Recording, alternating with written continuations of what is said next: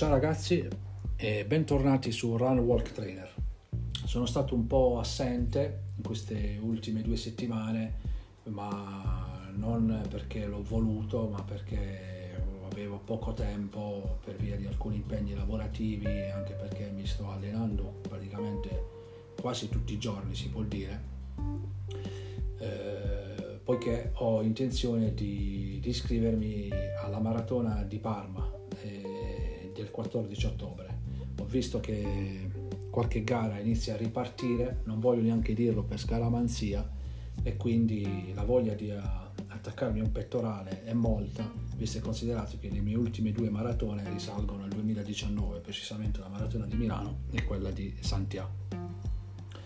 Allora, per chi mi segue sul profilo Instagram Run Walk Trainer, ho iniziato a pubblicare dei brevi video dove vi porto con me nella mia settimana tipo, eh, per farvi conoscere eh, come io mi um, alleno per eh, un periodo appunto di costruzione aerobica, che fa parte sempre del mio sistema di allenamento Adaptive Training Program.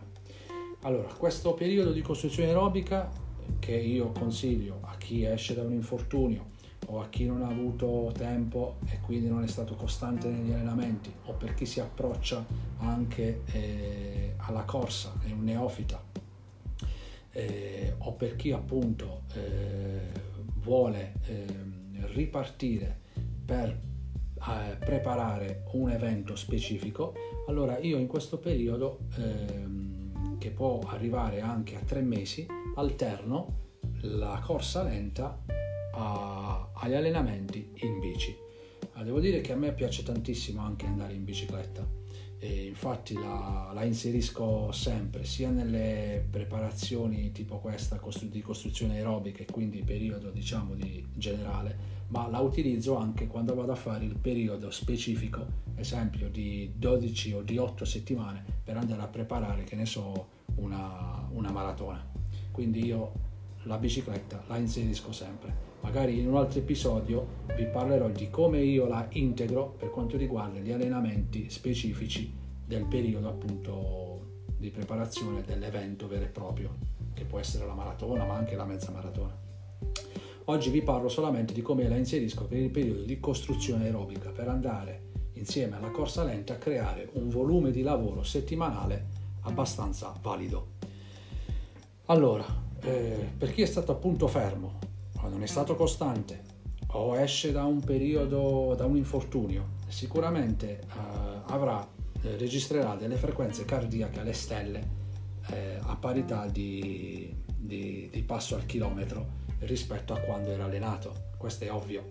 Quindi eh, cosa fare per comunque eh, eh, non andare troppo piano e quindi andare a inficiare anche sui tempi di appoggio, che sappiamo benissimo che a lungo andare ci possono, ci possono portare anche dei, dei, dei infortuni, dei, dei problemi al nostro sistema eh, muscolo-scheletrico, e, per, e allo stesso tempo comunque allenarsi, eh, creare un volume aerobico. Si utilizza la bici, quindi quando faremo il giorno di corsa lenta ci baseremo sulla nostra capacità di eh, respirazione, sulla nostra respirazione, facendo finta di riuscire a parlare tranquillamente come se avessimo un amico a fianco, e quindi manterremo un ritmo che ci permette appunto di poter parlare con un'ipotetica persona al nostro fianco. Il giorno dopo andremo ad effettuare un lavoro sulla bici da strada o mountain bike, o per chi ha la fortuna di averle entrambe potremmo alternare l'una all'altra, avendo anche quindi la possibilità di variare i percorsi. Eh, utilizzeremo la bicicletta, che non solo ci permetterà di scaricare e quindi di non andare a gravare eh, sul nostro sistema eh, muscolo-scheletrico, ma in più avremo una, eh, registreremo una frequenza cardiaca bassa, compresa tra il sessanta e il settanta per cento della nostra frequenza cardiaca massima, che naturalmente dobbiamo conoscere, Eh, permettendoci però allo stesso tempo appunto di eh, allenarci a livello aerobico. Quindi io in queste otto settimane cosa sto facendo? Sto facendo un giorno dieci chilometri di corsa lenta basandomi sul respiro, e il giorno dopo faccio trenta chilometri in bici da strada.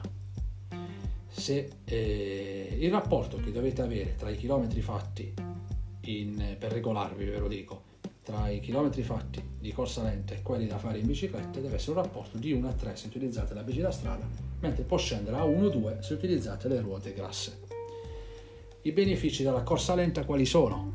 Sono tanti: la diminuzione della frequenza cardiaca, l'aumento della gittata cardiaca, la capacità di pompare più sangue possibile da parte del cuore, l'aumento della capillarizzazione, che vi ricordo anche molto importante perché è una, è una, è una, un aspetto che dopo un po' di tempo che siete fermi iniziate a allenarsi, e quindi eh, la corsa lenta va utilizzata da tutti, anche dagli atleti evoluti. Eh, che, che cos'è questa capillarizzazione? Per farvela capire in modo semplice, come una rete di strade: più sono queste strade e più i muscoli avranno la capacità di ricevere ossigeno e di ricevere sangue, e quindi ossigeno e, ed essere quindi più performanti. L'aumento della differenza arterovenosa, l'aumento del numero dei mitocondri nelle cellule, quindi delle nostre centraline energetiche, il miglioramento della termoregolazione, il miglioramento del sistema locomotore, la trasformazione di una parte di fibre rapide in fibre lente. Tutti questi effetti si traducono in un aumento del V O due max, una delle tre grandezze che vanno poi a determinare la taratura di un atleta. Inoltre, la corsa lenta ci permetterà anche di eh, controllare il peso, perché come sappiamo più chilometri andremo a fare e più, eh, che più calorie consumeremo, e quindi rappresenta, come dire, la base organica sulla quale poi potremo, dopo il tempo eh, giusto, andare a inserire allenamenti più qualitativi. È fondamentale quindi eh, come dire, utilizzarla eh, almeno eh, nel periodo di costruzione eh, come unico mezzo di allenamento, il che diventa a livello mentale abbastanza monotono. Ecco perché io inserisco anche allenamenti in bicicletta. Questo è anche uno dei motivi per cui vi consiglio di farlo. Qualcuno mi ha chiesto della corsa rigenerante. Allora, la corsa rigenerante, qualche atleta evoluto mi ha fatto questa domanda. La corsa rigenerante va bene, approfitto di, per spiegarvelo in questo episodio, va bene per i professionisti, poiché eh, portano delle andature abbastanza importanti, e quindi, mentre per gli amatori io non, non la consiglio, poiché i ritmi sono troppo lenti, quindi primo non si ha nessun beneficio allenante, perché sotto un certo passo si cammina praticamente. Gesto biomeccanico è scadente, diventa scadente, e quindi allo stesso tempo i tempi di appoggio diventano troppo lunghi, con ripercussioni a, sicuramente a livello muscolo-scheletrico nel tempo, quindi molto meglio uscite in bicicletta. Bene ragazzi, eh, vi ricordo che eh, a breve pubblicherò anche sul mio profilo Instagram, eh, vi porterò con me in palestra, poiché io in questo periodo di costruzione non faccio soltanto corsa lenta e bicicletta, ma anche due volte alla settimana faccio del potenziamento in palestra, e con un mio allievo, grazie alla, uh, a un mio allievo, pubblicherò dei video dove vi farò vedere come eh, alleno anche la forza, fondamentale nel runner. Vi invito a iscrivervi al podcast Run Walk Trainer, presente su Anchor punto effe emme, ma anche su Spotify, Google Podcast ed Apple Podcast. Inoltre, se volete eh, mandarmi un messaggio in privato, eh, fatelo pure sul mio profilo Instagram, e se avete una richiesta più specifica scrivete una mail a donatocorrentecoach chiocciola gmail punto com.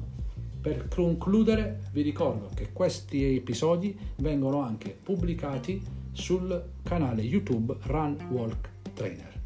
Grazie, buon allenamento e alla prossima. Ciao!